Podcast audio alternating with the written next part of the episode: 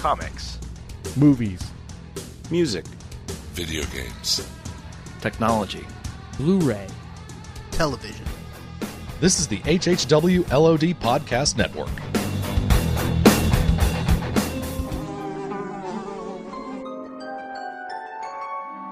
The world we know is gone. No internet, no GPS, no text messages, no podcasts. In a world ruled by the dead, we are finally forced to start living.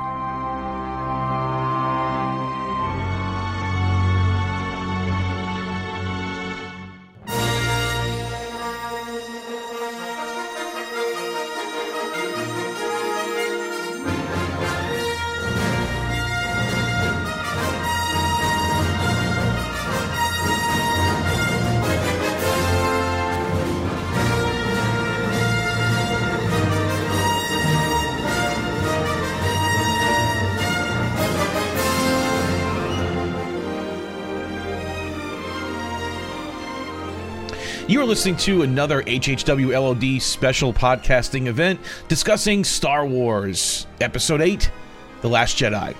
I'm your host, Craig oh. Demanda. Join with me this evening some of your favorite HHW LOD podcast network hosts, starting with Mr. Richard Jump Sheldon. Now, I don't know how we're going to do this spoiler free, but I'm game. This is not spoiler free. Let, let me Oh. re- let me repeat. This is not spoiler free. I, Oh, okay, I, I cool. can't do that. If it is, I'm hanging up. Okay, so we can talk all about Rey's parents being nobody then. You just did. Okay, cool. I'm in. Mr. Russell Latham. Hey. Hey, Mr. Daryl Taylor. Hello. And Mr. Jim Dietz. I'm still blown away by that Leonard Nimoy cameo, but you know, Was that really in there? you gotta really watch for it. I like, I like the Frank Oz cameo. And actually, they used the puppet again, which I thought was really cool. Like, he dusted off that old puppet, man. That was great. And and he told he told Richard Lucas. I mean, I'm sorry, uh, yeah, he told uh, sorry George Lucas that uh, we should use the puppet, not the CG. And, George- and George's like, no, no, let's do the CG for the for the prequels. But then you look at the puppet again, it's like, wow, the puppet looks a lot better almost. Yep. I thought it would. You sure that wasn't CG? I I read it. No, it was a puppet. It was the puppet. Yeah. Eh, No, I guess Maybe when you put that little glow on it, it looks a little. the Force Well- Ghost glow. Is that what it is? Yeah. Wait, well, when he first appeared, it was glowing a lot, and that was CG'd over the puppet. But then, as the scene progressed, it just had a faint blue outline, so it looked a lot better. But yeah, that was the puppet. yeah. I'm just your puppet. So you guys have been talking Star Wars on your other respective podcasts. Oh we- my god! I mean, I, I heard, yeah, Daryl, I've heard a couple of yours already. I know you guys recorded with Jim on, on last night, right? And then you too, Chubb. Yeah. So we- we'll probably start Wars out, but we promised to get together and just do this right before the movie came out. So This is the last. This is the last Jedi this is the last Jedi podcast The ever. last last Jedi review. This is the only one I've spoke on, so So Daryl, did, did it end up how you thought? Uh, no. I didn't think I didn't know how it was going to end up, but no, it, it wasn't expected. No. I it's not what I expected, but I'm completely happy with what it is. You know what?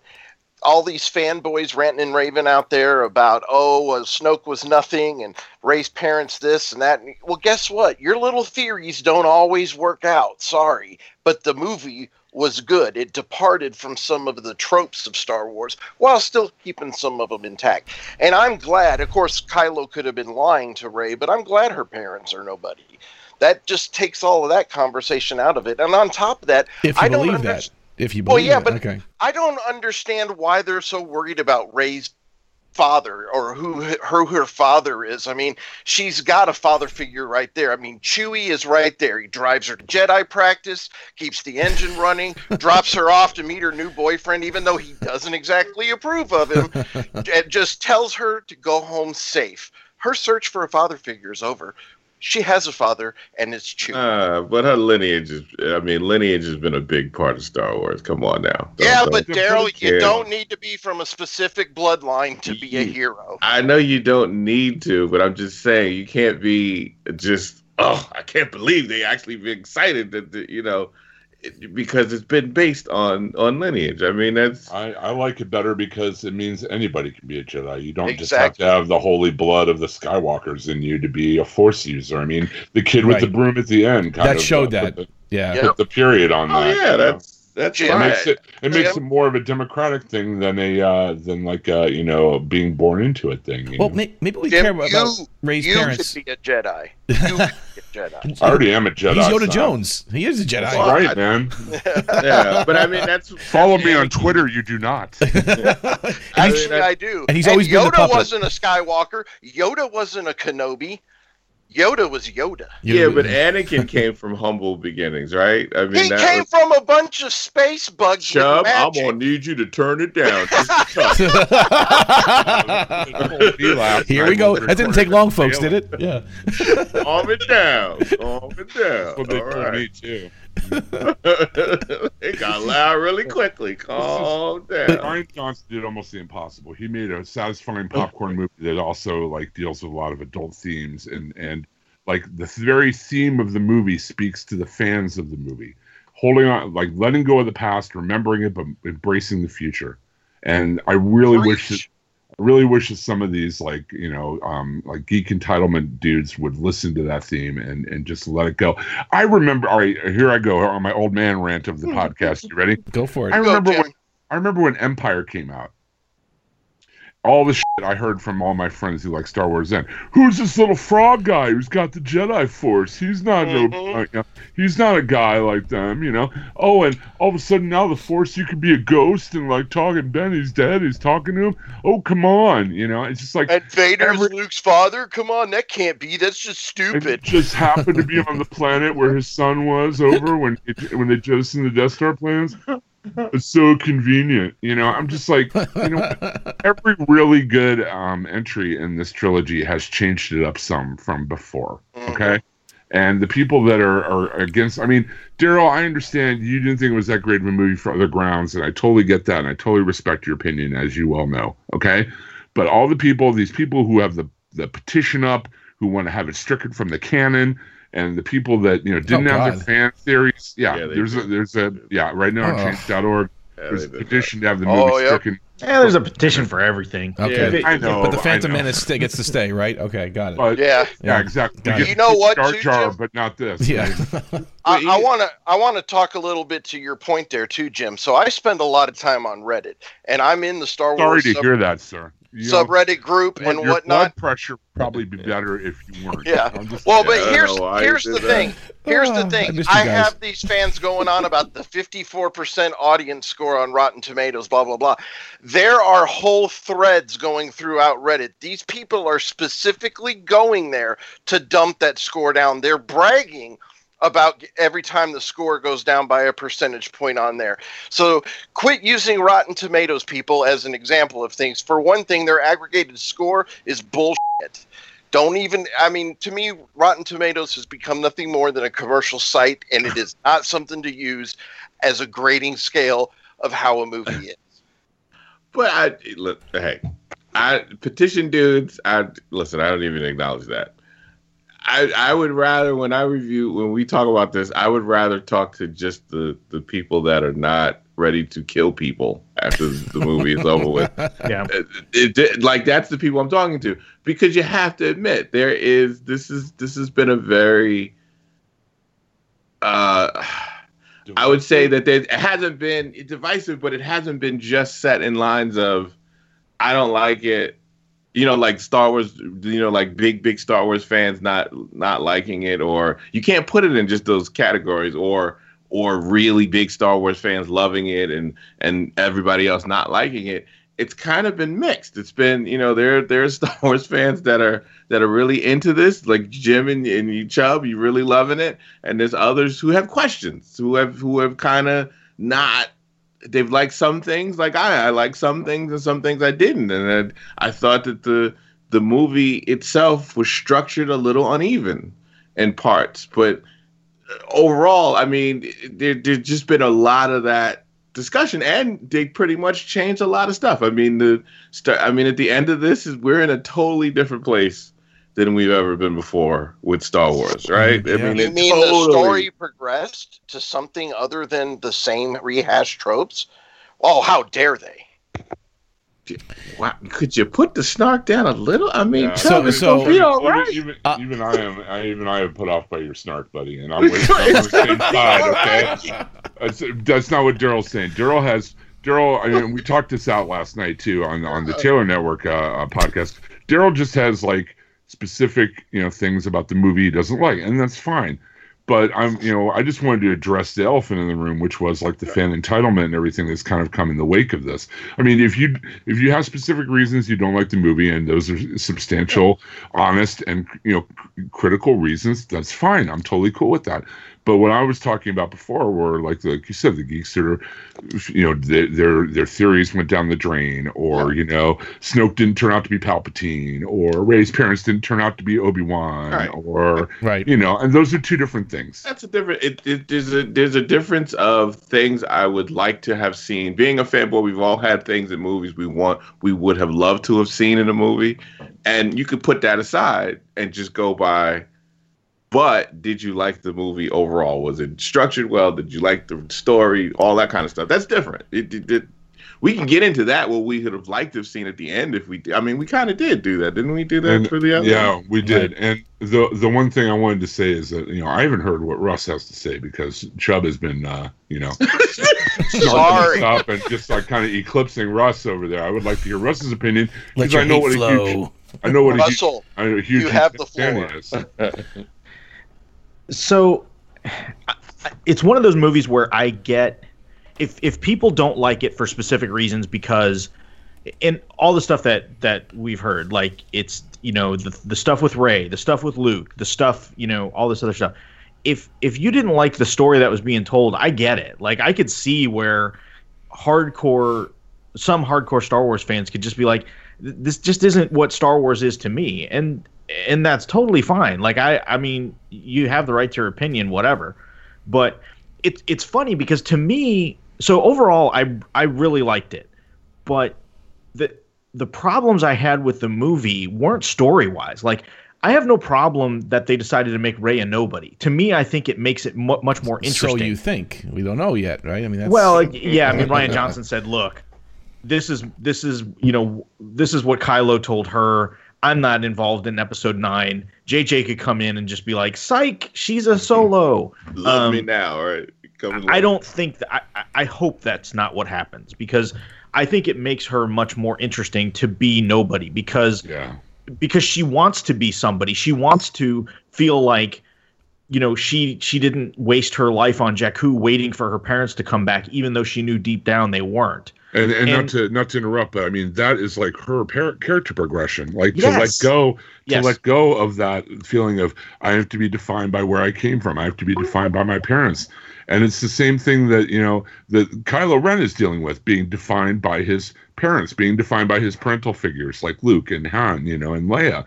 I mean, it's, some- it's and that's why I think they connect so well, is because they're dealing with the same thing from two different sides, you know. Yeah, and to me, if it if it turned out that she was the long lost sister or whatever, to me that's just like super eye rolly. It's just like really like like after all this they found a way. Like it was overly coincidental in the original trilogy. Now we're going to have that repeated. So I'm totally fine with that. I'm totally fine with Luke being the hermit and disconnecting himself with the force and not wanting to train and having the issues that he had and and the way that that went.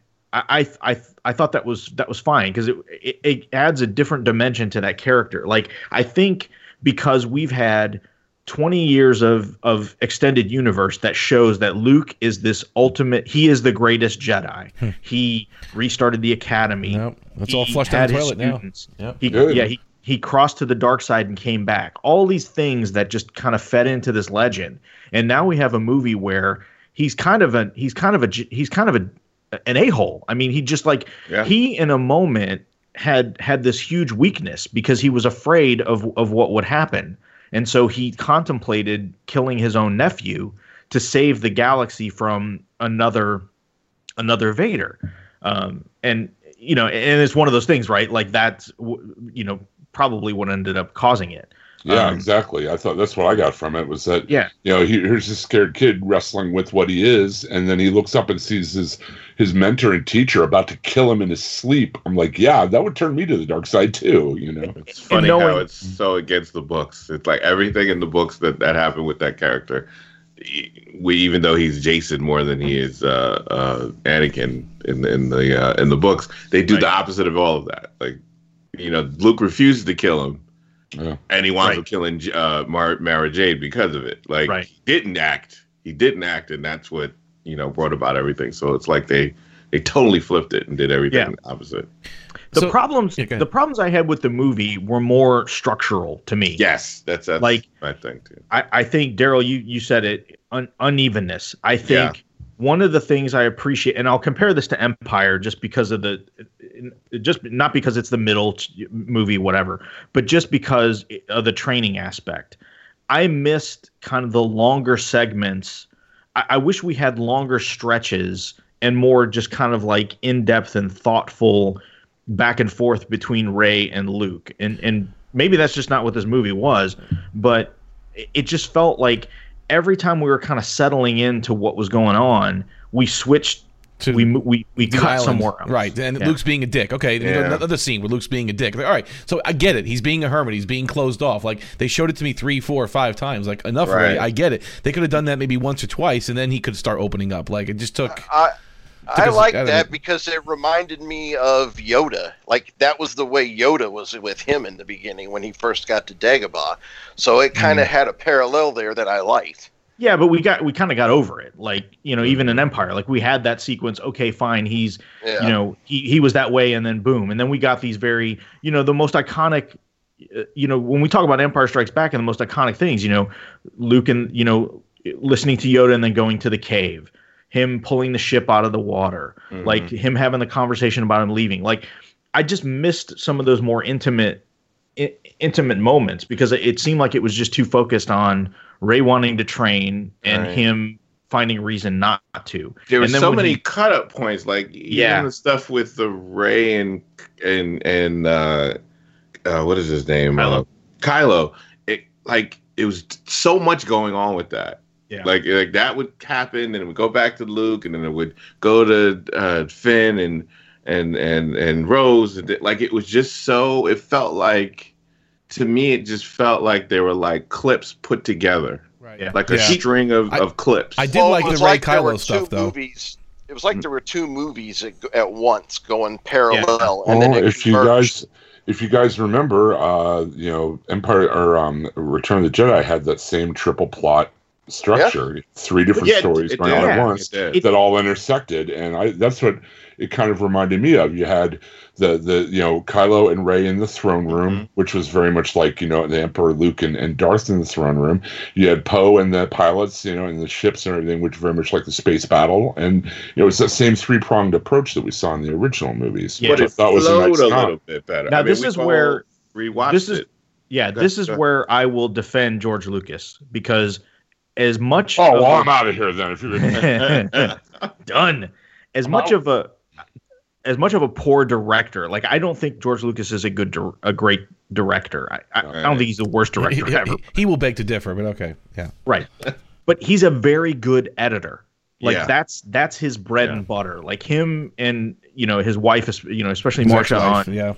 on on a new hope but he's a good editor. And i think what you know you could complain about the prequels and everything but i think the way that movie flowed especially like in the third act of, of the prequels i thought was was interwoven very well. This just didn't seem like it was it was as clean as as you know because you're right jim you know we have seen in the other movies even empire you know where there are multiple you know we, we had the, the stuff with vader we had the stuff with han and them and then we had the stuff you know with luke and it all seemed to to in my opinion it seemed to flow better and pace better Yeah, I and it just with seemed you on like in this one the pacing was just a little off um and that's a totally valid criticism. I mean, Yeah. uh, absolutely. Well, The I trip to kind of got the too. You know, yeah, didn't- that's I, I kind of got the impression that Rian Johnson didn't really want to tell a story with Finn and or with Poe really. but he had to because they were there and they're part of the new generation of Star Wars.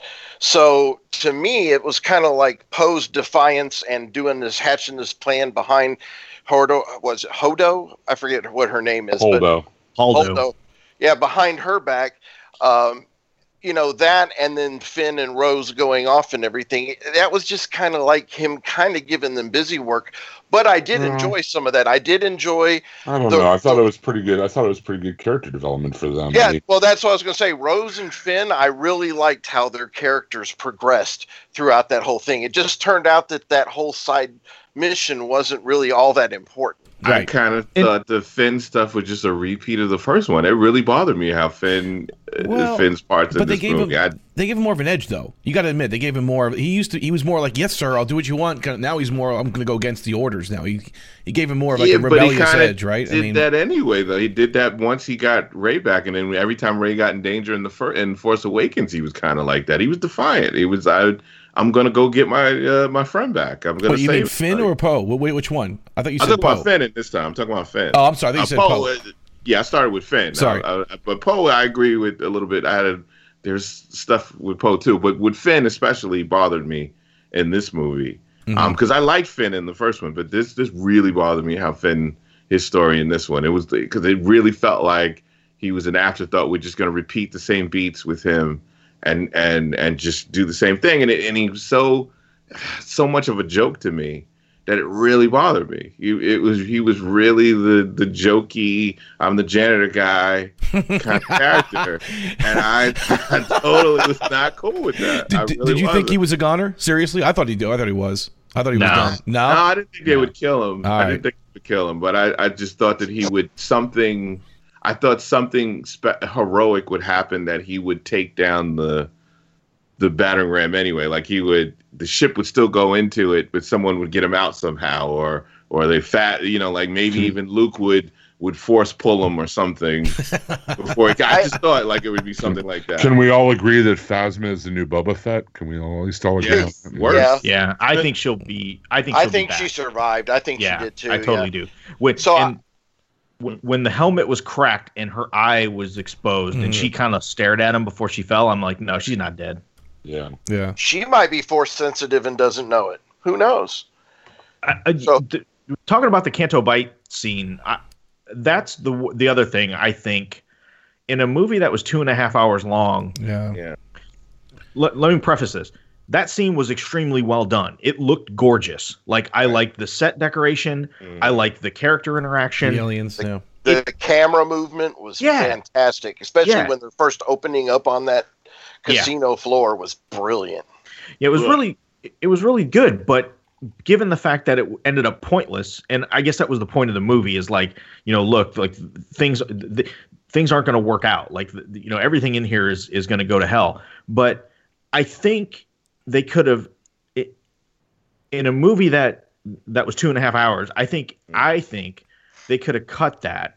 I think we could have still had the same character interaction with Rey and with Finn and Rose, but but shifted that to the the imperial the massive star star destroyer like having them aboard that thing trying to get to an objective and the other thing is Right. He could have been prisoner on the ship instead of in the casino, right? Right. Yeah. they could have right right and the whole thing with maz like they had the perfect like i don't understand why like i love that maz kanata character Yep.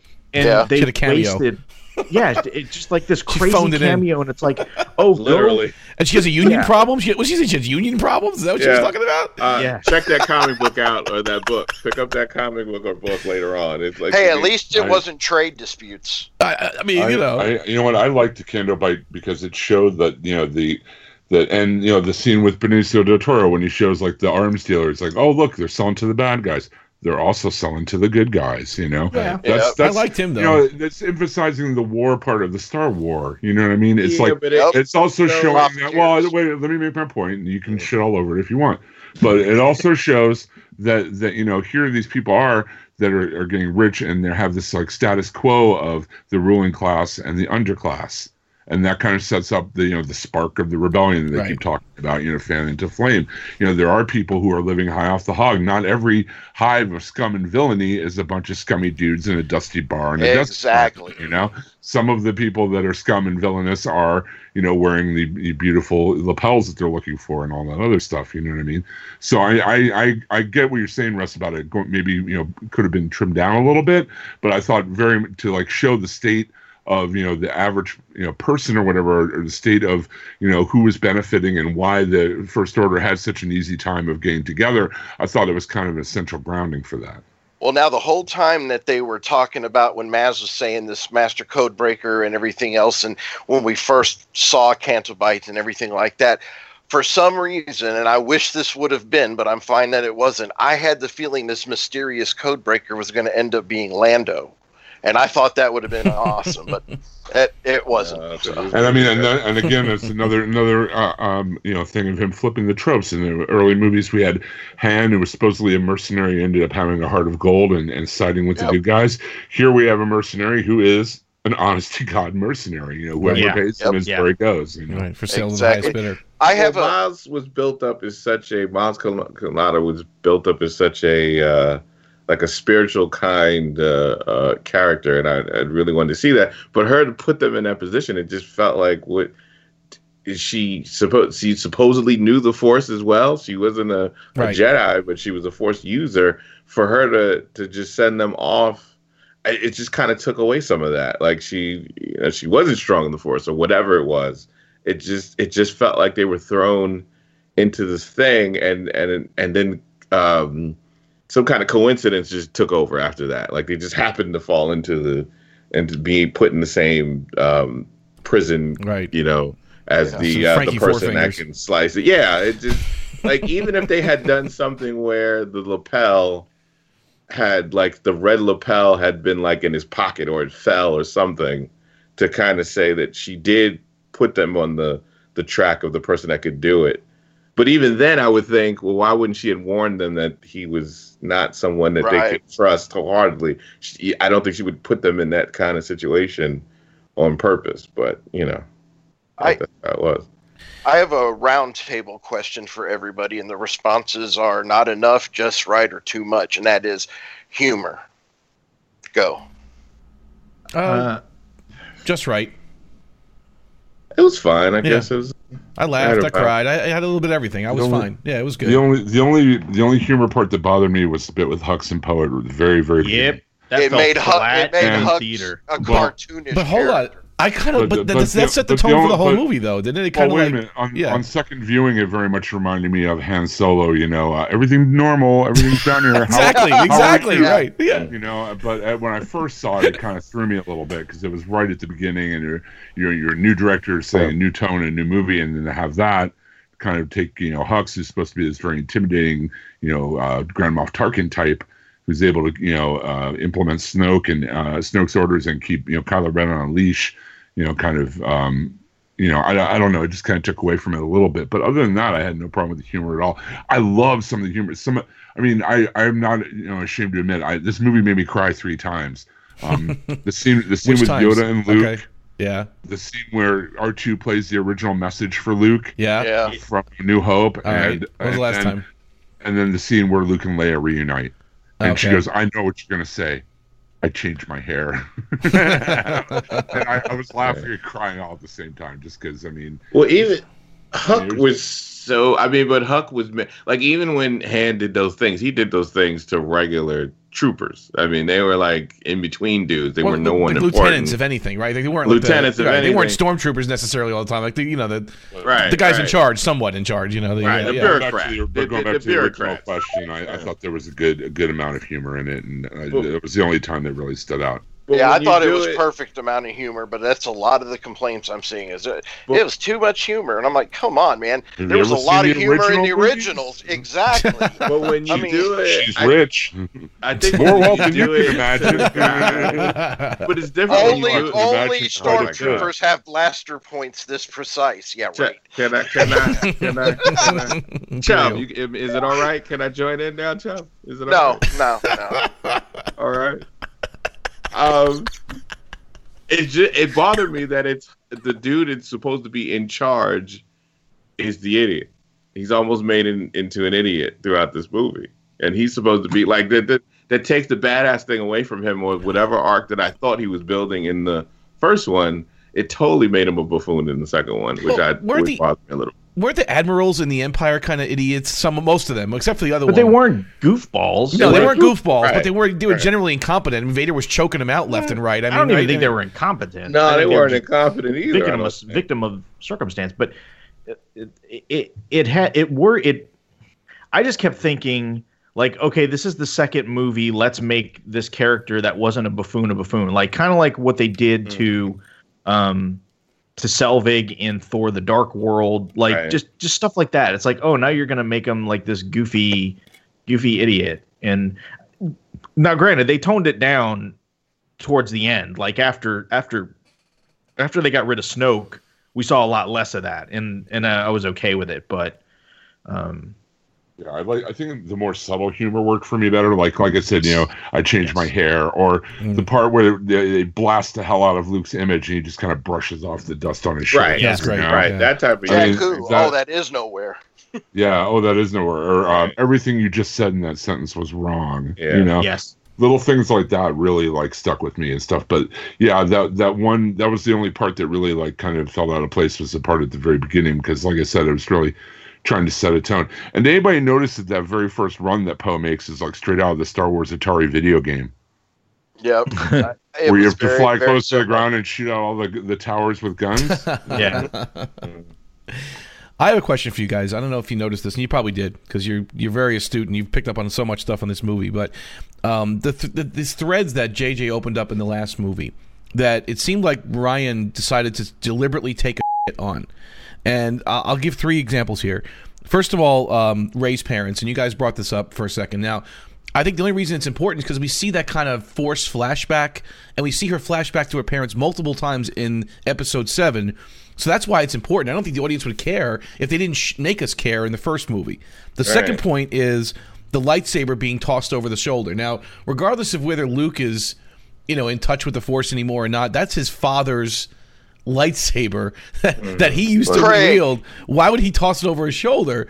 You know, Craig, the last oh. time he saw that, his hand got chopped off. I know it's that. a bad memory. Would he would he really toss it over his shoulder, or is he saying to like JJ, Right. "I don't care about this thing anymore. Why'd you introduce this thread again?" Like you know, th- and the last part of that, the last way to say "f you" to JJ was Snoke being a nobody, like Snoke being this this. I don't say nobody, but I mean he.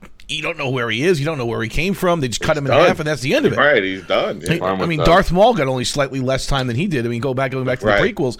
So those three threads to me, that again, JJ because opened up in the he's first not the bad guy, Craig. The true evil is Kylo Ren, No, no. and everybody's sitting there thinking, "Oh, Kylo could have a redemption arc, this and that." No, he's freaking evil. No, I- he is the dark bad guy of this trilogy, and I get that. And that established it. But- Snoke was Chubb, nothing. we get that. We no, no, I, I that. get that. My, my point is a little different, though. It's a little more, s- I guess, superficial than what you're Right. saying. I'm talking about him taking the threads that were opened up to us in the episode seven and just basically Mm. burning them and just saying, "I don't like this. I don't like your, I don't like your cliffhanger. So I'm going to throw the thing over my shoulder. I don't like this whole thing with Rey's parents. I'm, I'm killing that, and I don't like this guy Snoke, so I'm killing him. Like, No. did you guys get that or no? It, it No. just seemed like well, so- JJ and Kathleen Kennedy were um, executive executive producers Right. on this. If they didn't like that, they could have killed him, killed that those plot points he was making out. So no, I don't think he was taking a on it at all. I think Okay. he was following what he wanted in the story, and the rest of the execs liked it because otherwise they could have put the kibosh on. Well, even when he, I mean, he said put take a shit on it. I mean, I don't think he meant it like that, but I mean, I think he even when you in interviews after this, um, with him, he was saying he he pretty much wanted to go against every single thing okay. that people were expecting in uh, after watching the first uh, the Force Awakens. Like, Interesting. that- on purpose. Interesting. Like, you can tell. So you're just trying to shake it up on purpose. Every little thread Right. that was opened up, I'm going to close the door on that and give you a new one. That's what he was right, trying and to do. said okay. it. It- he, he said it in some interviews that he was kind of going against Mhm. those things a little bit, not in a bad way. I mean, but listen, No, I, I didn't like, mind any of it. Not just, even, just uh, yeah, it just seemed odd. You know, I think it's not even in a negative that this has happened. Like d- d- doing these different things that they did and throughout the movie. I don't. I mean, certain people. Have, I know other people have taken it as you did this against me. Put that aside. Nobody's on this show that thinks that way. So we don't have to answer those questions. We don't have to be defensive about it. Just Yeah, I- saying he's go, go ahead, Russ. You good. No, I'm sorry. I, fi- finish your thought. I'm sorry. Well, we're just saying you, it's just I'm just saying we're just saying that there are things he kind of wanted to to go against subvert or whatever like Jim was saying. It's true. Like he he everything with the Jedi order being built up that we thought you know like a lot of people did probably think that they were going to you know like bring the Jedi order back and and and um she was going to be trained and and and they're going to get other Jedis in this movie. Totally he totally was like nope not gonna do that. Jedi was was a mess. We don't we don't want them to come back. That's that's a religion that that that tore uh, things apart and I think we don't I think well I think by saying that he's more on the prequels than than, than JJ. I mean, it's just what an old happened with the- paradigm Look right what happened with the Jedi in the prequels. Right. Right. And he Yeah. even said it. There was a line in there about that. At the height of their, Yes. the height of hubris, whatever he said. He said it multiple times, right? That they, Yeah, an they didn't old even see. Sidious uh, rising right in front of his eyes, and they had they were at Right. the strongest at that point, right? too Yeah. I rigid think- too rigid and stuff yeah Yeah. Yeah, I think with Rey's parentage, see, to me, I always kind of was under the assumption that they were nobody. That they, I mean, they s- specifically talk about th- that they left her behind and then they took off and never came back. And it wasn't, it. So I never thought, you know, one of the things the books did is, it, in in the old EU, is the the twins were segregated, like they were put somewhere for their safety. They weren't just they were, but they still interacted with their parents and i just i, I so i when i saw that i'm like i don't think she's anybody like i, I don't think they're going to come back and say so you know whether jj intended for her to be somebody i have no idea. I he's never def- he's never definitively said yes that you know i always planned on them being x. I, mm-hmm. I think he's i think i've heard him say like it, it, it will be like it will be that will come to light but but it wasn't for him to decide on what that was. Like, remember her force flashback in episode seven, where where they even got Ewan McGregor to, to voice over something a little Right. bit. Remember that? I mean, and he even said, and even and they even cut a piece of Alec Guinness saying Rey, like they were playing around with this Obi Wan Kenobi connection, and then you see her like parents. there was a tie yeah there was a Some kind of tie, and then and then she had multiple flashbacks to her parents. So it's like it's not it's not surprising to us that we, we Yeah, actually but- care because they showed it to us multiple times that maybe But- there is something to do with her parents. But I'm she okay had flashbacks. Yeah. But she had flashbacks to the fall of of like what happened with Luke, and and she was never around any of that anyway. That was I- I part of it, right? as- from the sword, I- yeah. from the yeah. yeah, I I just took it as she connected with this object. She has a connection to the Force, Right. And just kind of everything surrounding everything surrounding this uh Rebels are this- attacking. yeah, everything surrounding this object had an influence on what she saw. Like I, I think the whole thing with her, and, and again, so you have the influence of her own personal history.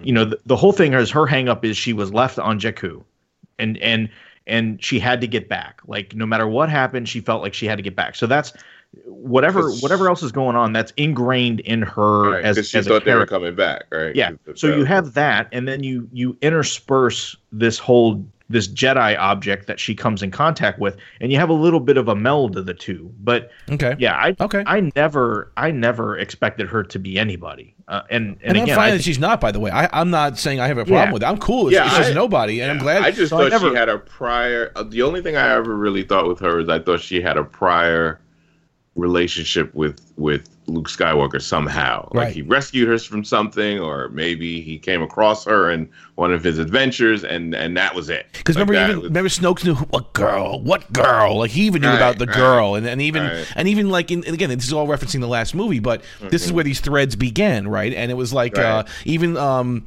uh, Han Solo and you know little glances he would have, and even Leia, like Mm. they kind of knew who she was, but they didn't. He, he didn't. They didn't tell us, you know. And Snoke knew, and everyone knew, but we don't know. And now all of a sudden she's a nobody. Okay, well, Well, you know, I mean, I I rewatched seven the day before I saw eight, and Okay. I I never got like the the whole Han thing. I never got that he knew she who she was. Like Yeah, he purposely I agree with Russ on this he one. he purposely went out of his way to be like. If that was truly his kid, he would Not not, his have kid. acted that way. not his kid. No, I, I didn't think or that. even Yeah. or even if it was Luke's kid, you know, Right. you, you would If- have acted if- differently. Yes. If if he knew that she was connected to them from a family perspective, he would not have acted the way he did and responded the way he did. Um I, I think in general they, they again the Force awakens. They felt the awakening. They knew that something was going on. So, So, Snoke knew something when he said the girl. What girl? Like he felt that she was special somehow, and then that was the the spark Right, or whatever that was going to awaken the Force. Okay. Well, no, it Right. could have been what girl because he didn't see that on the horizon. He didn't have any connection, feel Right. her in the force at all. I mean, the whole thing is, is I really think a lot of the stuff with Rey's parents. uh, While I can see where people got that from Seven, I think a lot of that flared up because of all the interneting That that, could be. happened That when could be, that too. came out. Yeah. I think I really think you know everybody's saying, "Oh, it was red herrings, this and that and the other." Oh, I'm sure. like, no, it's fan theories. That's what we do in YouTube. this day and age. Yeah. I mean, imagine if the internet existed when Jedi or when uh, Right. Empire That- came that's- out. that's what- that's would have what been the Jim was same saying. Thing. Yeah. Yeah. Yeah. Yeah.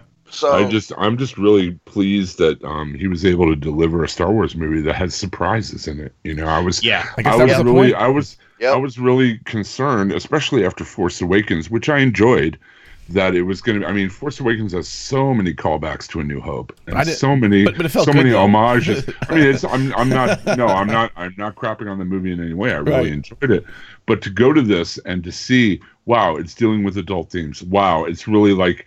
Oh, Everything I expected has been thrown out of the window. When I saw in the trailer Luke saying this isn't going to go the way you think it's going to go, and that not only applied to like Rey, that applied to the whole movie. I was like, wow. I'm, I mean, here, here. I mean, every look at. I mean, look at the other movies. Hubris, hubris is like what brought down Tarkin. It's what brought down the Emperor. You know, it's what almost brought down Vader. You know, and this is also what brings down Smoke, uh, Snoke. You know, it makes sense.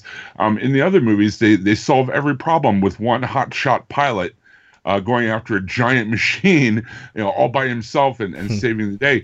Here, we get that same hotshot pilot, but you know, it ends up in a horrible you know, uh, catastrophe. You know, yeah. I mean, uh, to see to see that Rian Johnson is is willing to like tell his own story and may, take some chances with it, and and this movie for me anyway, the the the the characters, their interaction, their development had way more gravitas than than in in Force Awakens or even some of the original movies. Um, I mean, like I said, those scenes with with Luke and when R two starts playing the recording from A New Hope, I, Yeah, I know I was- that mentioned it cool. before. But that was just like, wow, that just ties everything in these like last six movies together. You know what I mean? Yeah. And just like it calls back to it and is relevant in the scene and the theme to the movie itself, you know, about eh, acknowledging and respecting the past, but moving forward. When Yoda comes and, and Luke is like, I'll do it, I'll burn it down. And Yoda's like, let me. And like he makes the lightning come down, you know, and says, you know, page turners they were not, you know. again, he's again not only is he referring to the teaching of the Jedi, but if you go back to and watch the original movies, you know, Yoda talks about the living force. You know, Qui Gon talks about the living force. The force isn't something in books or in canon. You know, so it's not not only a statement on the Force, but it's a meta statement on Star Wars canon as well. And I really appreciated that about it as well. This is probably the most adult Star Wars movie we've gotten in mm. quite a while. I think, exactly. it's, I think it's one of the most question. thought, thoughtful Star Wars movies with real themes and real character development and like new characters to me that that mattered and also grew and changed in the story, you know. And you know, I understand the pacing issues or the structure issues. I, I totally get that, and that's fine and everything. But to to just dismiss the movie out of hand because it isn't Star Wars enough for you, I think it's just really missing not only the point of the movie, but all the the great joy and and craft and care and thought in this movie. So, Russ, did you one you have a question? I'm sorry. You said No, no. uh, It's funny. I was talking to my buddy Glenn the other day, and I said, you know what? I said it's just some of the disjointedness and the unevenness with this. I said the way I have explained it is, or the way I, I think of it is, it almost feels like this story was the first draft of a script, and they just mm-hmm. said it's good. Let's go with it. Mm-hmm. Mm. And I think some of the some of the I think it could have been tightened up, and I think it could have maybe been adjusted. Um, it- but but that's so th- from a from a critical standpoint that that's to me what what I what I feel like. I don't have a problem like where the characters are at the beginning where they are at the end and the journey they took like I don't I don't have a problem with that. I, I the, even the Snoke thing like I I totally get why he wanted to kill Snoke because you need you've got one more movie in this trilogy mm-hmm. and Kylo needs to be the villain. Like Kylo needs to be Right. his own man. If you if if they go one more movie where he's just you know he's under Snoke and then kind of an equal to to Hux. Hux.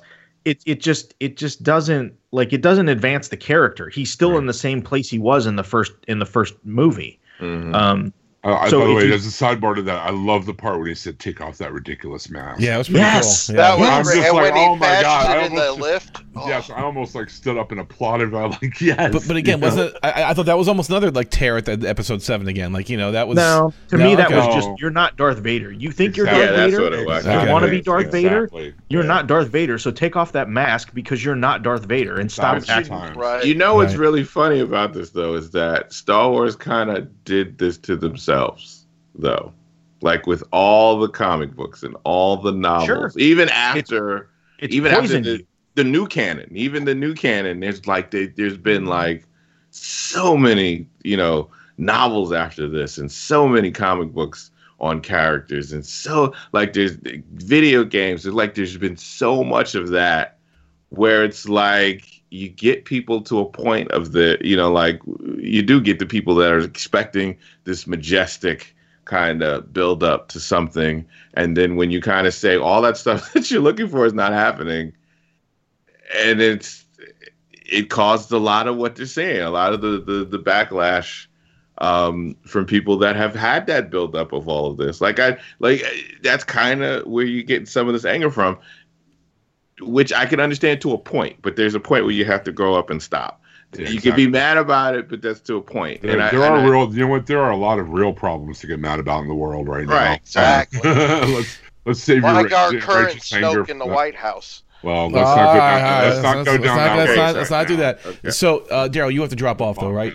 Yeah Okay. So, any you want to say final or um? Um, I will say this: um, where the way that they left this movie, I do look forward to seeing how they are going to pick this up, like how JJ is going to take this story and continue it. I'm looking forward to seeing how that happens. Okay.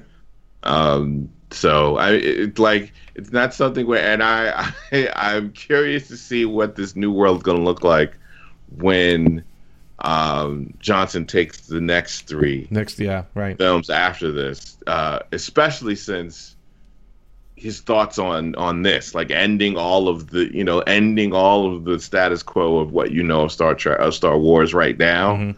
It's like I'm I'm curious, very curious to see what the new um, Star Wars new universe is going to look like uh, after this is over, and then he moves on to whatever he's going to do. Like that, that's a very uh, it's and if anything, this movie has a lot of people talking about it. Oh hell yeah! Sure. You guys, Yeah. you've talked Either about it how much in this last week, right? On podcasts Oh, with your friends, yeah, everybody, yeah. right? It's I been, After, after this, I'm done. I, I'm I'm not, I'm done. I, I I'm already doing already emails. said I'm not. I'm not posting. Oh yeah, we have to do the emails for the other podcast. a I forgot. email. Okay, that'll be it. But like, I, I, I swore yesterday I'm not going to make any more Star Wars posts. I'm not going to. You know. That's so I'm funny. just let, letting it all get out right now, man. Well, Daryl, thank, thanks for joining us. I know you got to drop off. You have another interview to do, and for another podcast, uh, not Star Wars related. I hope, right? This is okay. all right. No, no, this is, this is Batman time. About, all right, Yes. so go, go do your thing. Actually, and thanks for joining us. Seriously, Thank um, for having- no problem. Uh, Aaron actually couldn't make it. Uh, Aaron Newworth, he uh, a little under the weather, but he did send me a quick note to read to you guys, and I'll read it to you right now. He goes, uh, "Send my apologies that I can't be on and let everyone know I think the film is phenomenal. Any supposed plot holes can easily be explained. Your fan theories don't matter, and many supposed Star Wars fans should be ashamed of themselves for first shooing away Lucas from his own creation and now bitching about an ambitious step in a new yet familiar direction." Here, here. I agree with that 100%. Exactly. Co- yeah. Cosign. Yeah, I, I, I, mm-hmm. I, yeah, like I said, my my problems with the movie have nothing to do with the story he wanted to tell, the direction he's taking things, and the choices he made. Mine are purely from a like a a pacing and and a and, just just some of the way that that I think certain things I think fell short and and other things were given maybe a little too much attention. But I, I, I'm not crazy about the way they treated Poe. I mean, I get I get the whole point of it, or one of the points of it was th- that again, you you don't want to take the hotshot pilot and turn him in. He doesn't. He's not the know-it-all, right? Like in typical Star Wars, it's like he's the hotshot pilot. He's the hero. He's going to save the day. He's going to make everything all right. He's gonna he's going to do this. Um, and so they they turn that on their head with him basically being a mutineer. But it, I, I, I, from a logic standpoint, I just didn't get why they kept it a secret. Like, why didn't Holdo just tell him? No, That was weird. We have a yeah. we have a plan. Like, and people are like, well, he was too far down the chain. Blah blah blah. He's like, no, he is he is the leader of your fighter pilot Squadron. squadrons. Yeah, exactly. You're yeah. you're you're. But he's also the guy that disobeyed an order, cost the lives and the ships of all of their bombing squad um, by by disobeying that order. right. Um, he was demoted by Leia as her last official act before she got injured. Um, this she comes in. Why should she trust him? well, but but she but she didn't tell anybody. Like it was just like, and it. it I- oh, others knew. It just there were only a select few. That made I perfect think sense. I think something they, they didn't uh, play up either too was that you know how are they tracking them through subspace? You know there might be someone on board that is like you know a, le- you know Nope. a, tra- I a had trader or or whatever. And well, okay, just let me finish real quick. Yeah. I, I I'd also think that you know Poe has that connection with Leia. Obviously, they fought together, they've served together, and and Leia trusts him. But I don't think Holdo did, right. and that that's I think that was the key difference between the two. Did you feel a little, Here- like, a little here- sexual tension between them? A little like romantic tension between those two? I thought that was going somewhere for a minute, but it obviously it didn't. I 'cause didn't she, get that. Really, I just felt that we're trying to angle for that for some reason. Like that was the I- new Han Leia thing. You know, like like I that thought was- it made a yeah.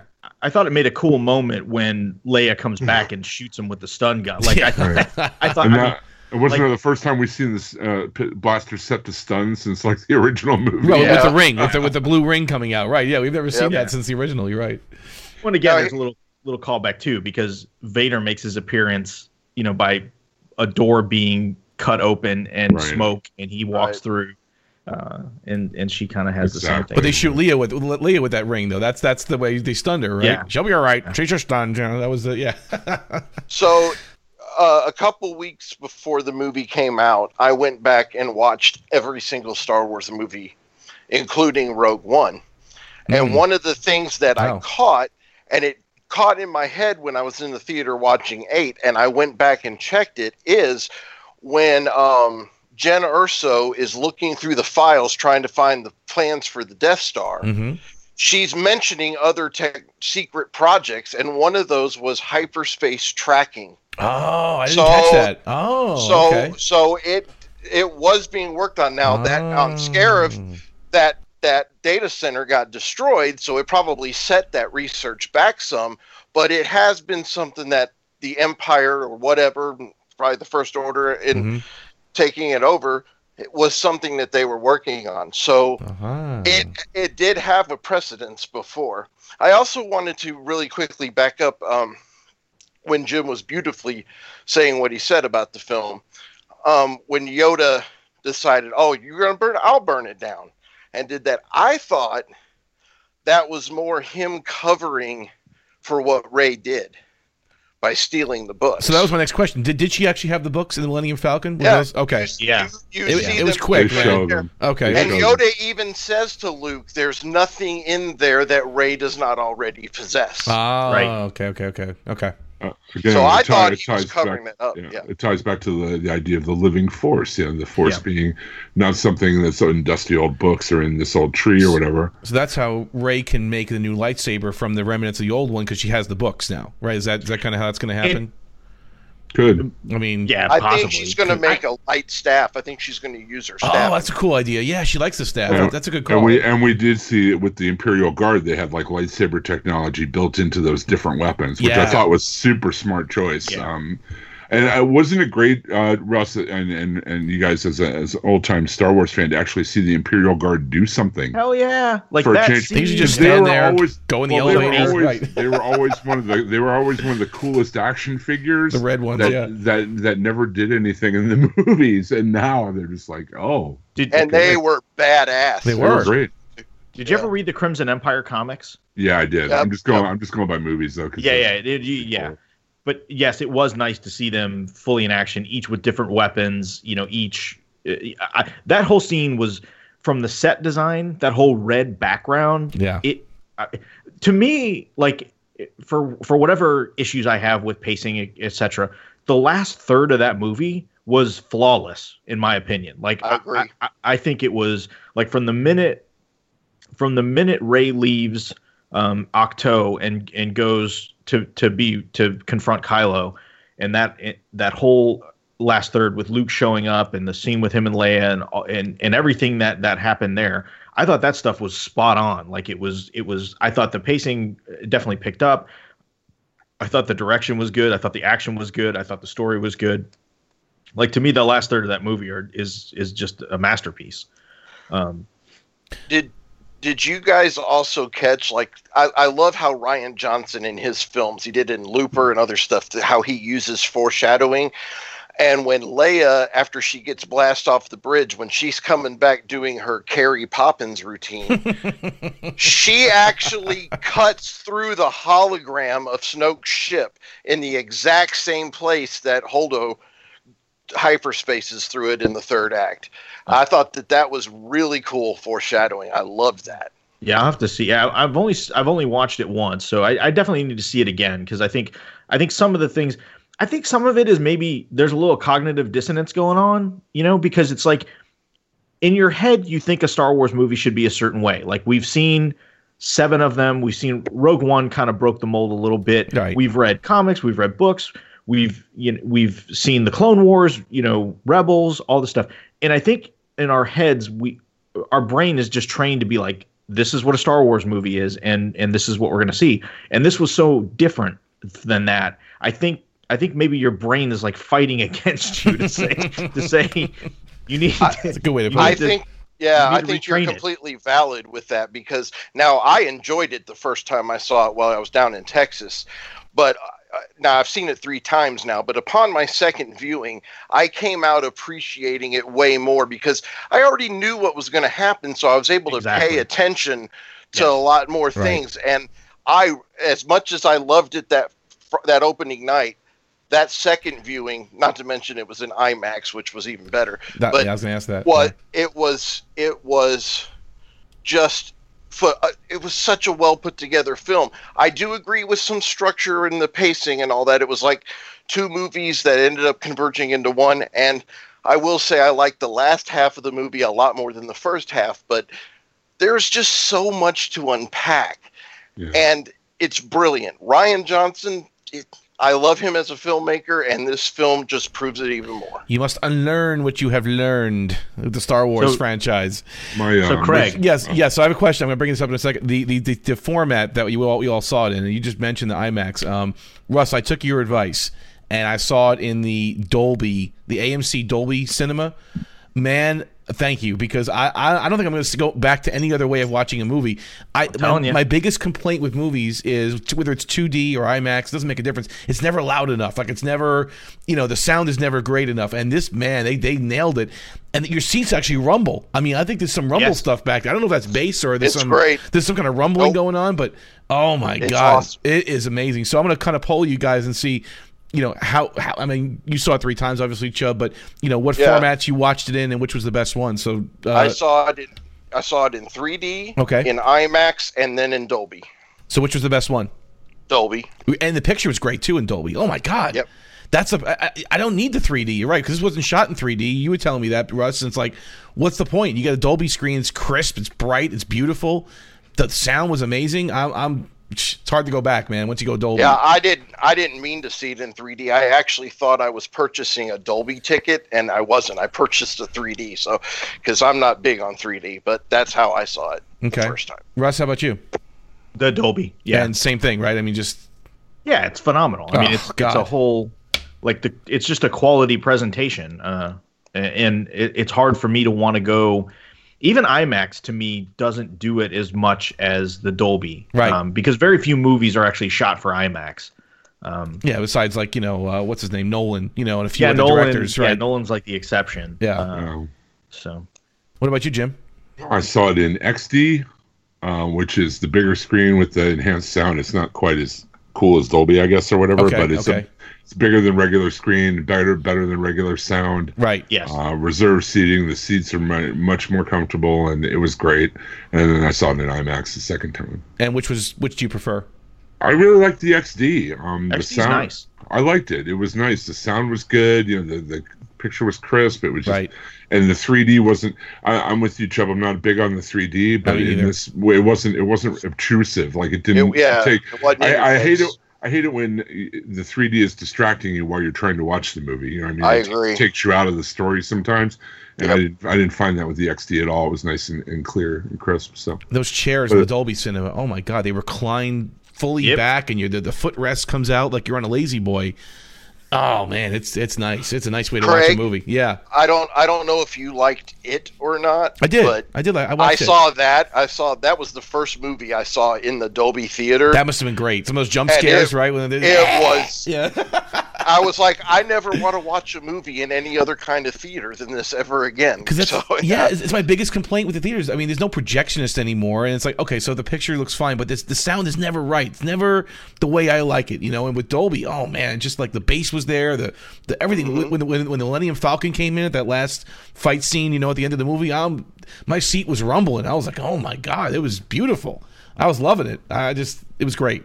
So if you're an audiophile, thanks Russ for that tip. Really, Dolby is the only way to do it. And actually, I found Excellent, a, a yeah. theater even closer to my house. Um, I downloaded the AMC app for my iPhone, and you can actually do a, a, a it'll do like a based on your location. You do the Dolby, and it'll actually give you the map right there. It'll tell you which theaters have it. Yeah. S- sign up for their Stubs program. It is Oh, I got well worth the money. Okay. Oh yeah, Yeah, I'm, I'm same Premiere, baby. Oh yeah, I got that already. So what? So we kind of glossed over a little bit Yeah. and didn't talk about the Snoke thing too much. So Yeah. one of the the this is a hard thing because I totally get the criticism of um like we're walking out of the theater and so you'll have to you'll have to edit this but but we're walking out of the theater and there's there's a couple guys behind us and and uh, we're walking and the guy goes yeah we'll never hear the history of that f-. and, uh, and it, it was just kind of funny because I'm like yeah now I'm sure we're gonna I don't want to know the history of him. yeah, I really we're going don't. to get a comic or a book, or they'll do some. Maybe we'll get some exposition from Kylo in nine that explains it. I, I know some people are just like, don't care, don't need to know.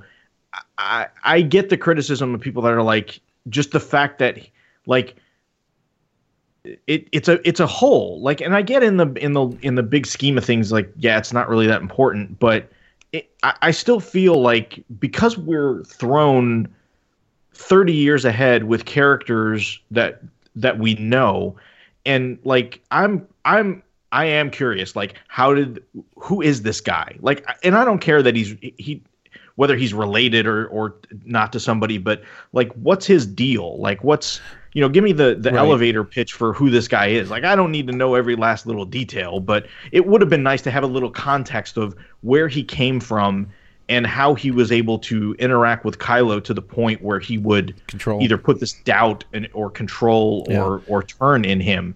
Um, and like I said, maybe we'll get the, the the minute and a half exposition in in nine. And I'll, but- I'm okay with even that. But the other question is, and just to add to that, everything you said, I agree with 100%. But to add to that, the genesis of the First Order. I mean, we kind of know that they rose from the ashes of the Empire, but isn't that story somewhat tied to how Grand, you know, what his name is, Grand Leader Snoke, or whatever his, his term is, uh, Supreme yeah, Leader Snoke? of. Like, where do these They guys come into- from? I mean, the Empire got destroyed. go into the yeah they go into the origin of the first order quite a bit in chuck wendig's novels But Yeah. for the Then he wrote- but for the you know the rest of us, I mean, yeah, I know what you're saying. They, they they go into some of the technicalities, like they you know they rose from the ashes of the of the empire. But maybe we can see or hear some of that. Like they could say, hey, yeah, we we blew up the Death Star. We thought the empire was dead, but this guy came around and and got them all back together. I mean, we, we just don't know how it happened. I mean, so you want prequels to the sequels no, I just you know I'll take like he said, give me a minute and a half of exposition. I'll take a story time with Leia. Well, I can't do that anymore. I'm sorry. Um, a, a story time with somebody that was around. You know, back when when the after they blew up the Death Star, like what happened? How did Snoke come onto the scene? How did the First Order even solidify?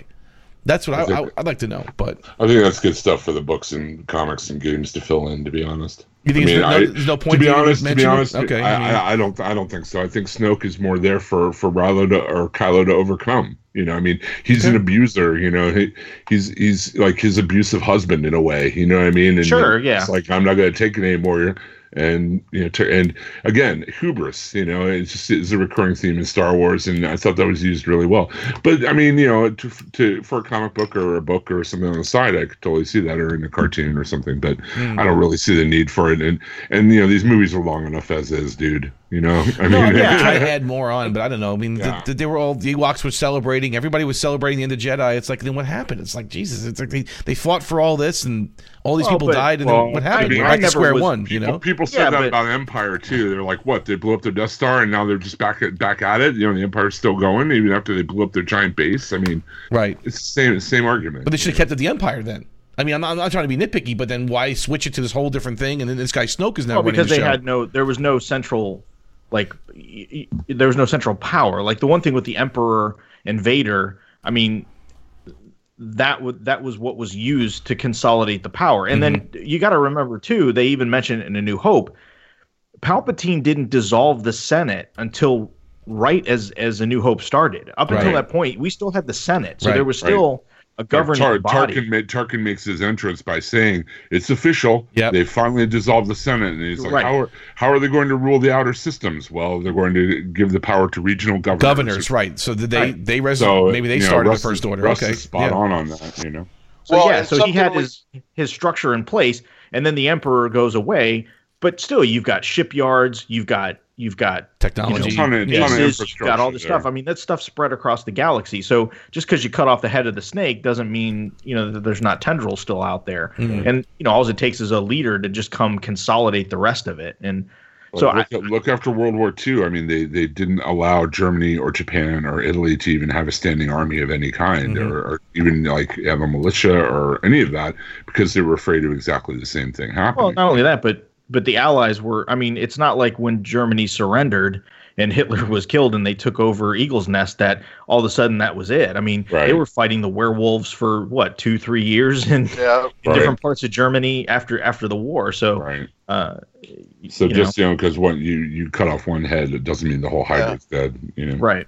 Well, they didn't want to repeat what led to the rise of World War II. I mean, it was because Germany and Japan got short shrifted in in the armistice of of World War One, and there was that power vacuum there that was left to be filled, and nobody blocking it. And that's kind of what happened in the outer rims. Uh, in the outer rim of this galaxy far, far away, you know, Snoke, from what I gathered from the books, pretty much he was a somewhat force sensitive, and we learned from this new trilogy that anyone could possibly be force sensitive. It doesn't Right. spe- specify a bloodline. Um, and he was basically somebody who um, had a love for the empire, looked up to you know what the empire stood for, and um, when that power, that void was there, and that he just he just stepped in. I hmm. mean, as a matter of fact, he doesn't even really have a planet of origin that that is known to anybody. He has always ruled the First Order from a ship. He is he is he doesn't have a central government on a planet somewhere. like Coruscant And- or whatever. There's no planet. Right. that- so the, yeah. the the first order it, it it's almost like after you know the fall of Iraq and you know the Al Qaeda basically being torn down and whatnot, ISIS rose from that. That's kind of what the first order is rising out from the ashes of the empire. If you mm. look And- at it from that way.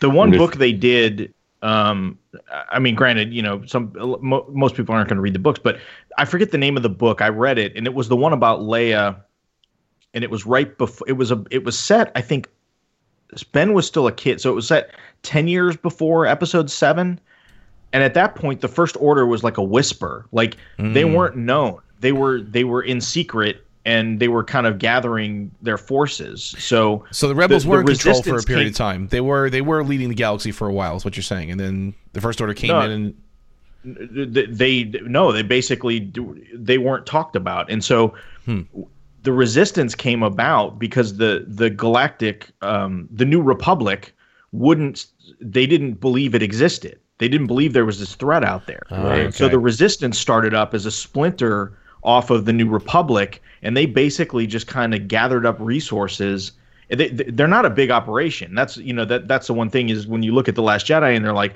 well, geez, they got wiped out really easy. Well, they were never a huge standing army. The hmm. Resistance was literally that, the Resistance. I mean, it was Right. it was a small group led by General Leia, to combat it. And then the First Order kind of showed itself, you know, immediately prior to Episode Seven. And, Okay. and so.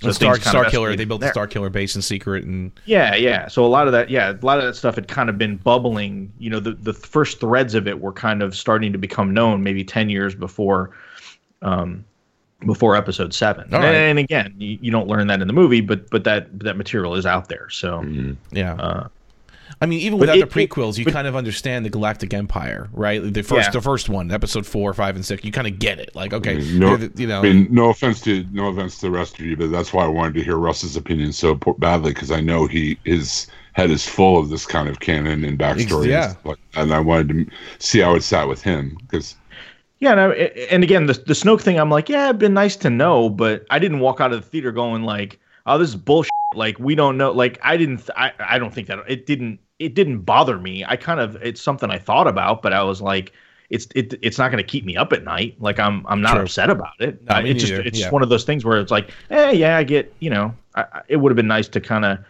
If not now, but at some point, get that information. And if if we don't, we don't. I'm like I said, I'm not going to lose sleep over it. But yeah.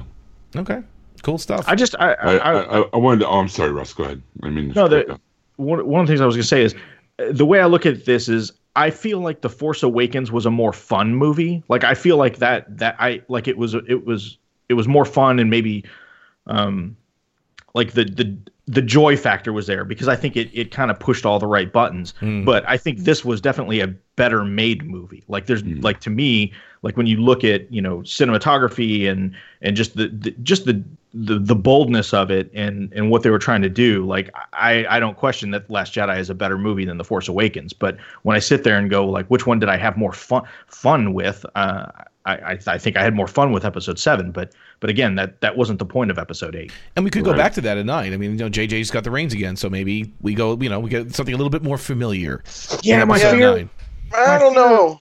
my fear is I hope they don't they don't course correct too much. Like I'm not worried that JJ's gonna, you know, oh we're gonna get Star Killer Base two or we're gonna get some kind of crazy super. I don't think he's gonna rehash a bunch of the beats from stuff he's done in the past. Isn't Johnson helping with writing the No. nine though? Oh, I thought he was. But he's in charge of the next three after that. He's in charge Right. of the, the new trilogy that but they've commissioned. New trilogy, right? but Right. we have no. There's no time period. There's no. Not, he could set this thing five thousand years before any of this, or That's he could true. set it.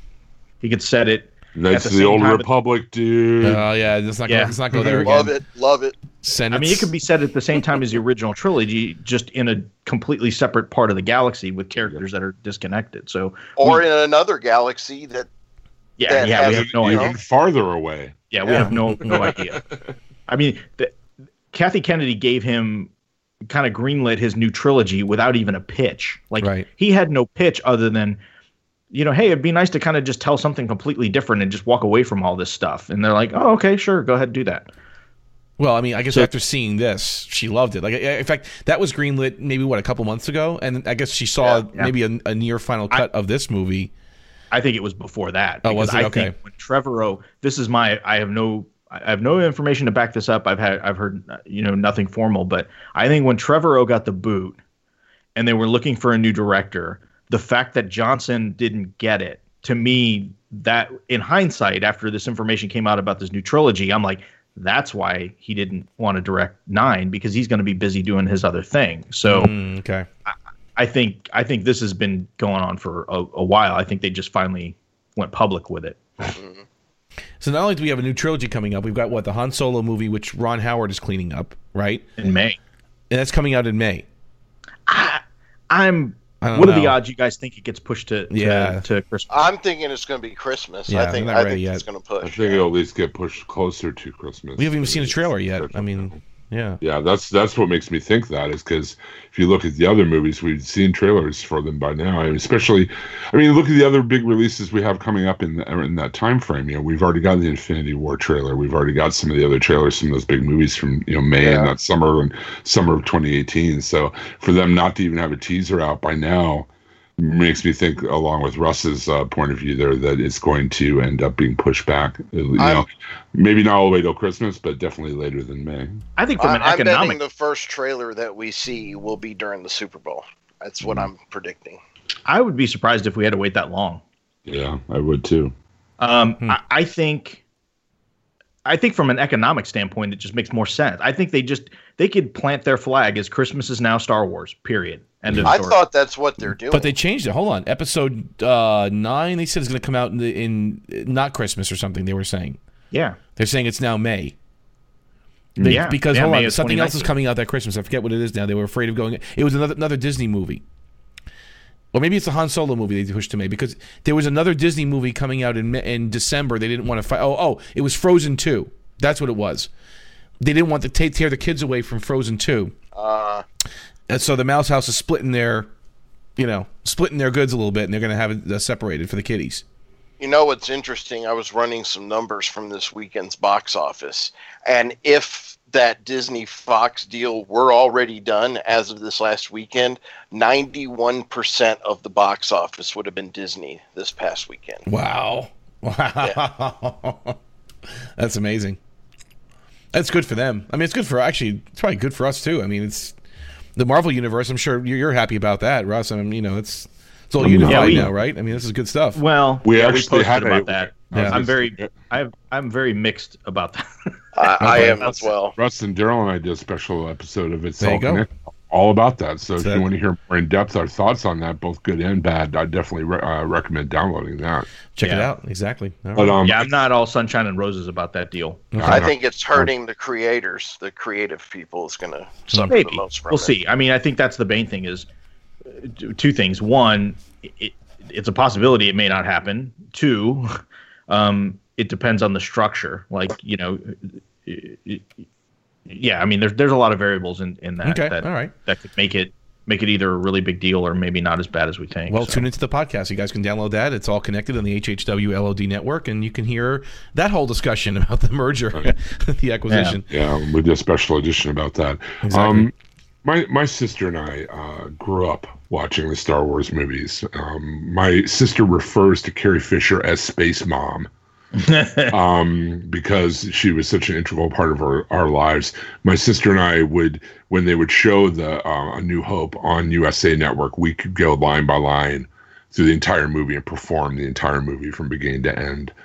Um, so this movie, I mean, I, as far as me having a, being able to look at this objectively, has been very difficult because my my whole like upbringing, and I'm, I'm sure Russ's and Rich's and yours too, Craig, to a certain extent. I mean, I know you're more of a Trek guy, but like Right. this has been so intertwined with my life that it's it's hard for me to look at objectively. So I'm I'm all for you know differing opinions like Daryl's or, or like Julian's last night or whatever, or things like that. But it, it it struck me really hard when my sister and I both separately saw this movie and then got together afterwards to talk about it online, and we had almost exactly the same reaction. We were wrecked. Hmm. We were both wrecked. We had cried, we had cheered, we Right. cried again. You know, it just it was an emotional roller coaster. The the gravitas of everything it just hit us so hard, and that is all I could ever ask from a movie. It's true. Um, Sure, yeah. My, my bottom line when I critique a movie or when someone asks me opinion is not what happened in, and this goes for the Marvel franchise. It goes for any longstanding franchise, even you know James Bond. You know, I mean, I just I I look. Is it a good movie? Is it a movie I would like to watch again? Is it a movie I would recommend to someone who knew nothing about the franchise or hadn't seen any of the before? And bottom line for me is yes, absolutely, resoundingly yes on this. So. I just wanted to say that before we got to the you know closing arguments or whatever we're going to do. And that's great, and that's a good segue. We are going to take it pretty much into the closing. If you guys have any final thoughts on the movie, I mean, or any predictions, we've kind of gone over a few already. And you know, I, I think I'll just voice my opinion first. I'll, I'll say that you know, I um, I really enjoyed this movie. Uh, again, I had a few questions which you guys actually helped me answer. So I had my little three little points that I wrote down there, and you guys talked me through it. So that was good. Um, other than that, I thought it was it was a great experience. The only little nitpick I had was, you know, the the, the length of it. Um, a little shorter would have been okay, just a little bit, just a little bit. They could have tightened it up. I didn't need to see them going back to Ahch-To three, four, five times. They could have. I, I got the idea that Luke's a hermit. I, you don't need to keep throwing that in my face. And you know that whole trip to the casino planet. Yeah, it was actually visually very spectacular. Um, just weird though. It seemed like it just, it just the, the pace of the movie was a little odd because they're chasing this fleet, but they somehow they can go to light speed and go to this planet and back before they catch the fleet, and just it just a little bit out of the way for me that that whole detour. But they could have tightened that up a little bit. But these are minor nitpicks. I enjoyed the movie thoroughly. I agree with Jim. Was, I, I was wrecked emotionally after this movie too. I mean, there was a few scenes for me that got me a little misty eyed, and and one of them I know none of you guys really mentioned it, but it was the when, when Chewie comes in with with the, with the Falcon, and they go back to that original music, uh, you know, the original dogfight kind of, you know, um, X Wing, John Oh yeah, Williams the, the music. Death Star escape. Oh Yeah. God! I was like, no way! I was like, I'm like, I was, I was just amazed. I had the biggest smile on my face at that point, and maybe a little misty eyed at the same point. I'm like, it brought me right back. Um, Uh, one, one line I think I Yeah. forgot to mention was uh, "See You Around, Kid." S- that was a good one. I I also you total, liked. total callback to Han Solo, and he's saying it to his own son after he had killed him. I was just like, God damn, man! Yeah, yeah. And I also a callback. I love how he winked at three, uh, C3PO. Like that could have been just totally overlooked, but he just stood there for like a good three, four, five seconds and just gave him a wink. Like that was pretty cool. Like you know, that was his buddy. That was his, his old droid. You know, and, and he wasn't even there. But it was like he he took a minute to do that, and uh, I don't know. I thought it was pretty cool. The only other problem too, and we really didn't talk about this, but you guys probably did in your other podcasts. It was the the way Luke died. Um, at, at the end. I mean, I guess he picked up this power where you can project yourself, but what? It's a one shot deal. It's like once you do it, you're dead. Like once you expend that much force energy, you're just you're wiped out and you die. Is that is that kind of what happens? I didn't really understand that part a little bit. Well, I, I guess. I mean, that's the other thing. People are like he's using the crazy ways to use the force, and it's like, yeah, but why should it just be, you know, picking up rocks and throwing them or lifting your He even- spaceship he even out of said the that. mud? He even said that. Right. It's it's more It's Yeah, than going to be it's about lifting rocks. and Right. It turned out Yeah, to be yeah, yeah. exactly about that at the end. yeah, it's pretty I funny. just I just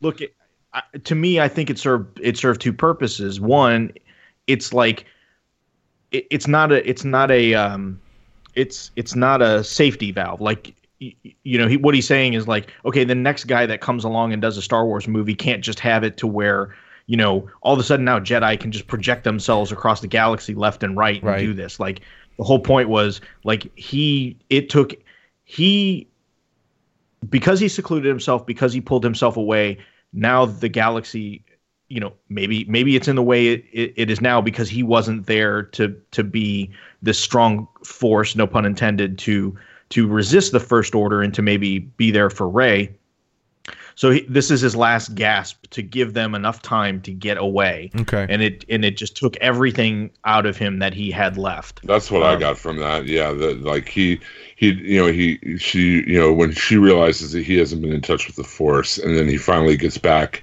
into that groove, and then expends so much energy. That's definitely what I got from it. That he he had just expended like all, all he had to do that And- and to again, buy I a got- little bit of time. You know. A call back to the, the twin force sons. is a the force is around us it surrounds us all we are part of it and it is part of us and i think that the force is more powerful and and, and more in touch with reality in certain areas and then in others that island being where the jedi's first temple was oh yeah. Being Yeah, I- that was a very strong place for the force. He Mm, used interesting. he was as close to the force as a physical being could be on that island and he brought all that the dark side the light side every bit of the balanced force Channeled within his own life energies to channel that and when he was done that physical being could no longer handle that and he transcended to the next step that a force user would have and we will see him back as a force ghost talking to Rey Because again, that, Yeah. that that Force Ghost ability, if I recall, it has to be kind of taught, right? Well, at least according to the prequels, right? I mean, that was you have to learn that ability, right? So Well, and I'm sure he got that from the, From Yoda. the books, from no, or from the, books. Okay, okay.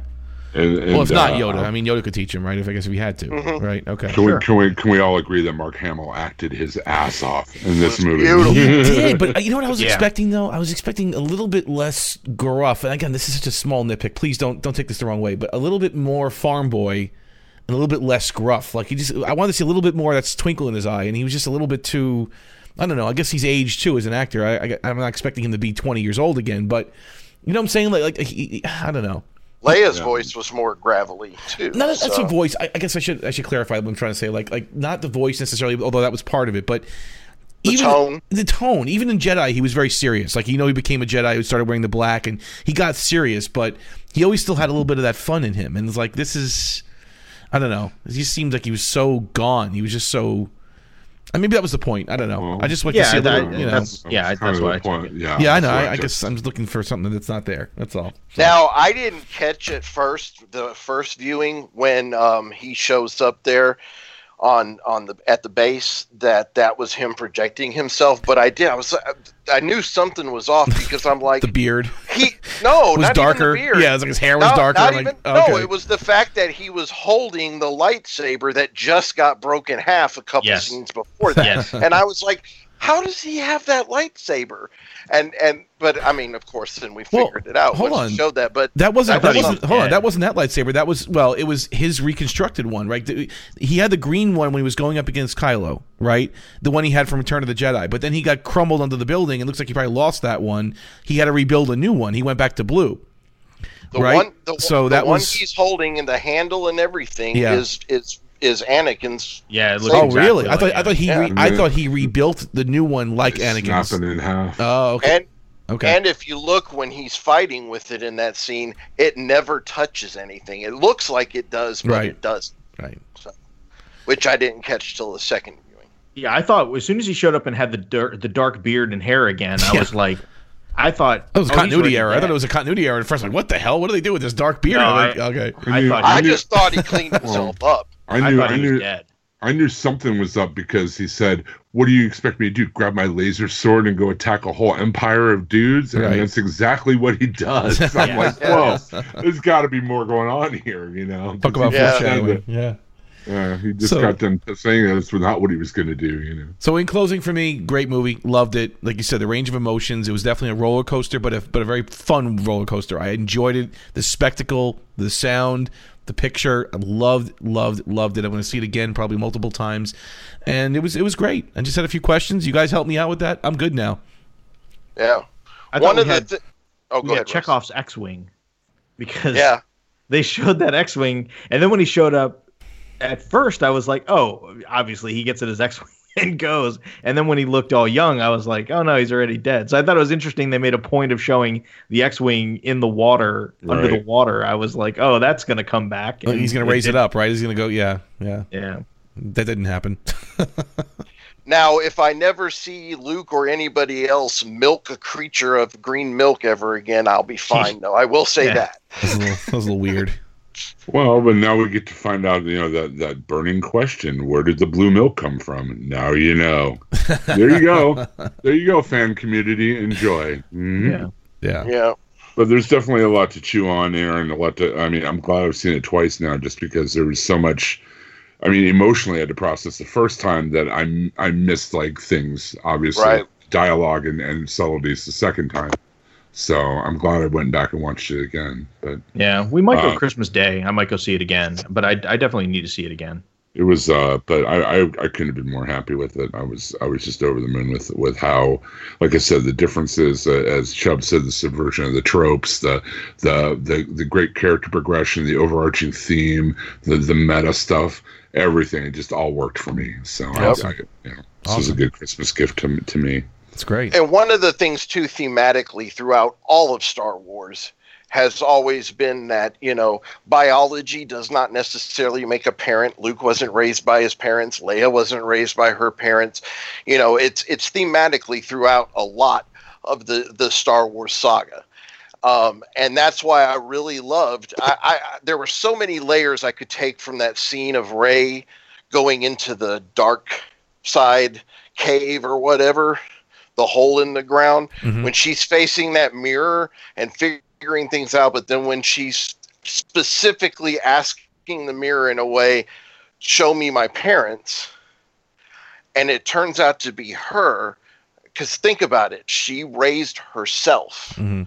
And so I just thought that was on so many levels really good because we didn't really talk about that scene, and I I really, I and I mean I appreciated it more when I saw it the second time because the first Well, time I was just kind of like, eh, And what when is and when on? Luke went in the uh, the cave in Empire too, he faced him. He thought he was facing Vader, but he faced himself. Right, That's true. Yeah, right. that's true. Mhm. So, Mhm. and you know, also the theme of Guardians of the Galaxy too, but different movie. But yeah. I just I just watched it, so it's fresh in my mind. You know?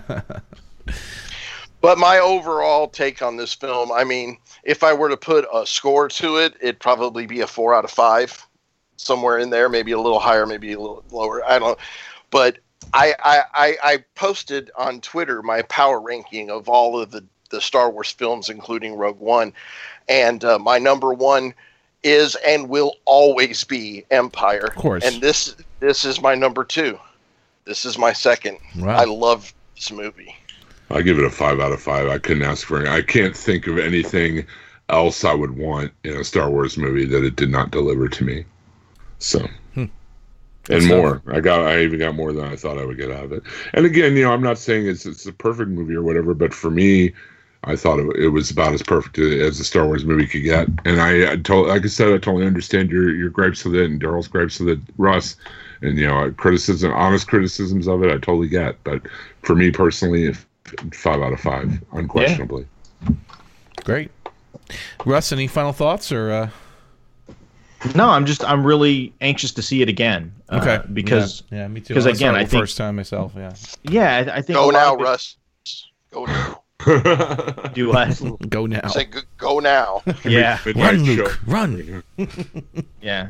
It it because again, I I get caught up a lot of times, especially with the Star Wars movie, with just because I I kind of had a fe- similar feeling after Force Awakens. I kind of you know got out of it and I was like, well, that was different. You know, that just kind of had a weird feel to it. And and again, I think it's just my mind, uh, you know, is is expecting a certain thing and and it didn't get it, and so it just kind of reacts weird. So I'm I'm excited to see it again. Uh, I know some people say that about like the Force Awakens. Oh, it doesn't hold up after you go back and. I watched The Force Awakens before seeing this one, and I was like, "This movie totally holds up." Like, Yeah, I, I agree. I I love agree it. like, too. I agree totally So- with that. I thought Force Awakens was really good. Yeah. But So I'm, between the six theatrical showings of Force Awakens I saw, and probably the dozen or more times I've watched it since it's been out on Blu-ray, it totally holds up. yeah, so I don't get that. Yeah. yeah. So I'm, I'm, I'm, uh, I'm excited to see it again. I'm, I'm really excited, and I'll be excited when it comes, uh, when it comes to home video. I hope Johnson does a commentary track. I really, uh, Yeah, that'll, really that'll be on the third Blu-ray release. Okay, the first one you get nothing. The second one you make it a little more. The third one, you, you, when you buy the third disc, you'll get something, right? Daisy no, Ridley said you're- in an interview the other day that there's going to be a really good um, behind the scenes and making a feature on there because she says that they just finished doing a bunch of that stuff as well. So I'm looking forward to that. Well, we got to wait till the box set of the three movies, right? And then, Right, that, that, that'll and be then the of one, course, right? a year later, there'll be a box set of all nine movies. Sure. That'll have more stuff in it that we haven't seen. It will be an 8K by then, right? That'll be the new 8K release of the uh, re- digitally remastered. Oh my god! All right, cool. So good. It's good to talk to you guys, and uh, you know we're, we're going to return for the Walking Dead TV podcast uh, back in February. I'm sure we'll actually get together before then uh, to do either a Telltale. Uh, as some of our listeners do want us to do, Telltale video, video game special, or just kind of just do a summation or a wrap up or any casting news or anything. So stay tuned. We'll definitely be back before February. And uh, in the meantime, where can our listeners hear us talking about other stuff? So, Chubb, what about you? Where, where, are you, where can they hear you? Where, if they miss you so much, where can they hear your lovely voice?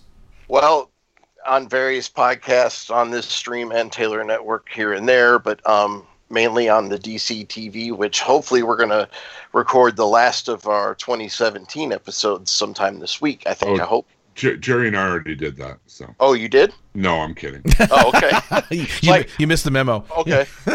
um, but I'm also on the Twitters and all that stuff at ChubToad01. And um, Jim, Craig, Russ, may the force be with you May the force be with you, sir.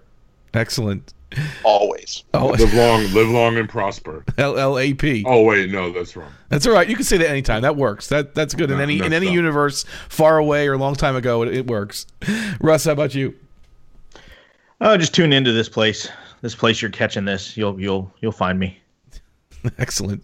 And Jim, you've been busy, but uh, we can hear no more Star Wars, right, Jim? That that's it. I'm I'm I'm all Star Wars out on this. Now. I'm gonna wait until we get to the next one or something, or if I do a show about Rebels or something. I don't know, but uh, You're spent. you can. But The you solo can film. yeah, I guess it'll be that. But uh, you can catch me on the Taylor Network on Nothing's On. We're going to be doing our top ten list uh, episode next week. Is always a big fan favorite. Um, we ask our listeners to bring their, us their top 10 list, and we read our top 10 list TV and movies for the year always a big a big episode. Uh, as Daryl mentioned, we have a big spoiler cast for the Last Jedi about to come up on the Taylor Network too. We did with Julian Lytle and Colin from the Star Wars Conversations podcast and myself which I think turned out really well. We had a really good spirited discussion, much as we had tonight. Yeah. Uh, and uh, heavy gigs in Seaside City. We uh, play a, a 70s. Oh, thanks. Um, we play a 70s action movie, uh, action TV type role playing game.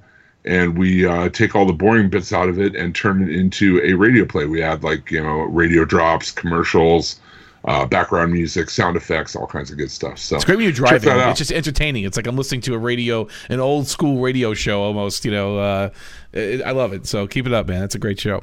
Thanks. I'm glad. I'm glad you're. I'm glad you're digging it. Like it's, it's kind yeah. of experimental for us, but I think it's been a pretty good experiment so far. So Excellent. And when I'm not talking Star Wars or Star Trek or The Walking Dead or other times I get to join you guys, which is always a blast, I am the host of the Auto Chat Show, autochatshow.com, facebook.com slash autochat show. Me and my co-host Teddy review new cars, discuss cars and pop culture, whatever else may creep into our, our heads that particular moment. We just did a, a great review on the uh, the Mazda 6 Grand Touring. That was our last one. Uh, next one we're doing is the Kia Niro, followed by the Toyota Sienna. And I've got a lot of new cars. I got eight new cars lined up after that. Just got our kind oh. of winter schedule. So we've got uh, tons of new car reviews. Check it out if you if you're not even into cars. It's still a fun time. We go off on many many wild tangents from anything to anything. So there's no no limits. And uh, like I said, Teddy and I have a lot of fun. So check it out over there, autochatshow.com. We appreciate you listening, and give us a like on the Facebook page. All right, folks. So that's uh, that's it for our Star Wars special, and I guess uh, we'll get together soon for The Walking Dead. Thanks for getting together tonight, guys. We'll see you soon. Thanks.